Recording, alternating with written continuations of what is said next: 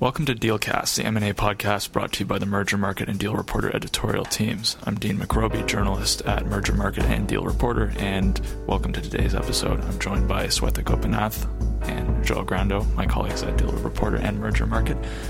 And today we'll be discussing RPC, the plastics packaging company.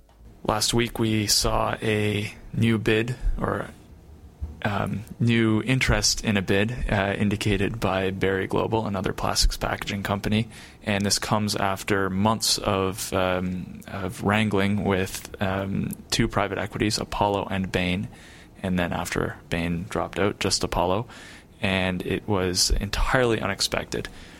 And uh, I guess uh, Swetha and Joao, uh, if you could tell us how this came about and uh, just give us some background on the situation.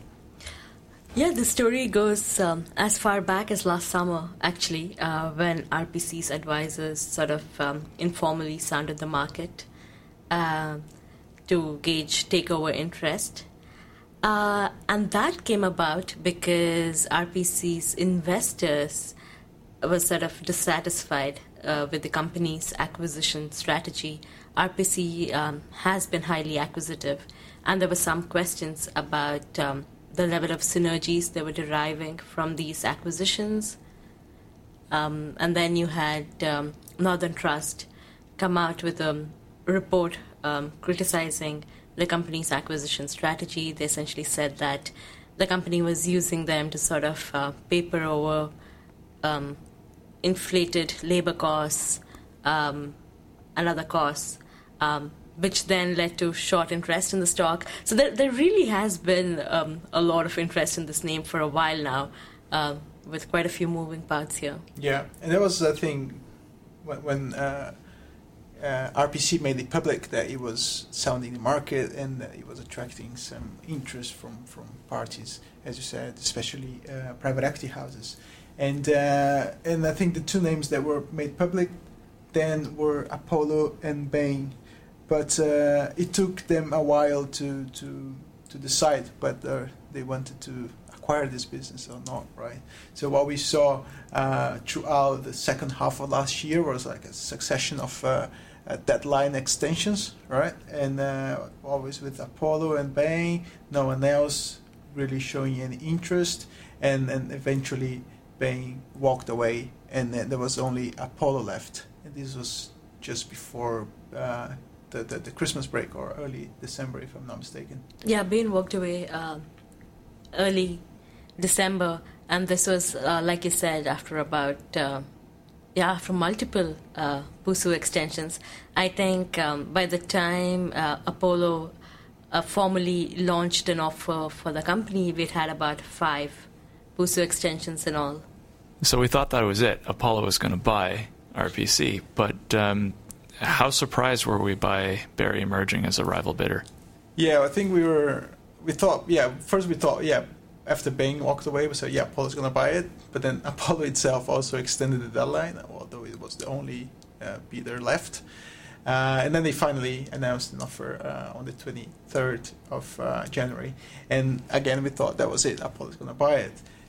But then uh, we were surprised. I think many people were surprised to see Berry and to uh, you know, come out saying that well we might consider an offer for this business and asking RPC to send them the the due diligence diligence uh, documents so they could have a look at the assets. So yeah. why now?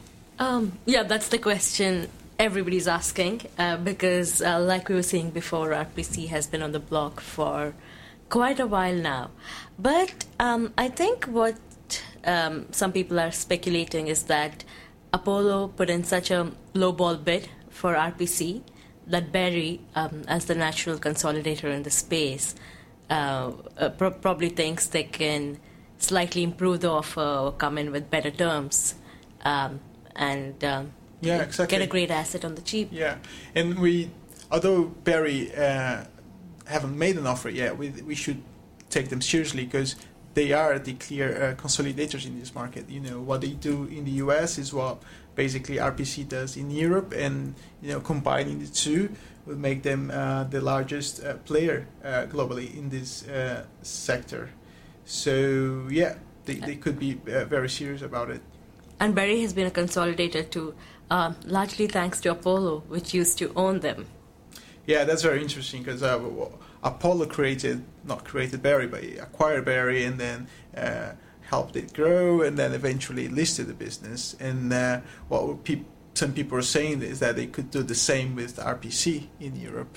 Um, but yeah, uh, maybe Berry has other plans now and might be uh, the acquirer of RPC itself. So, do we think Berry can outbid Apollo?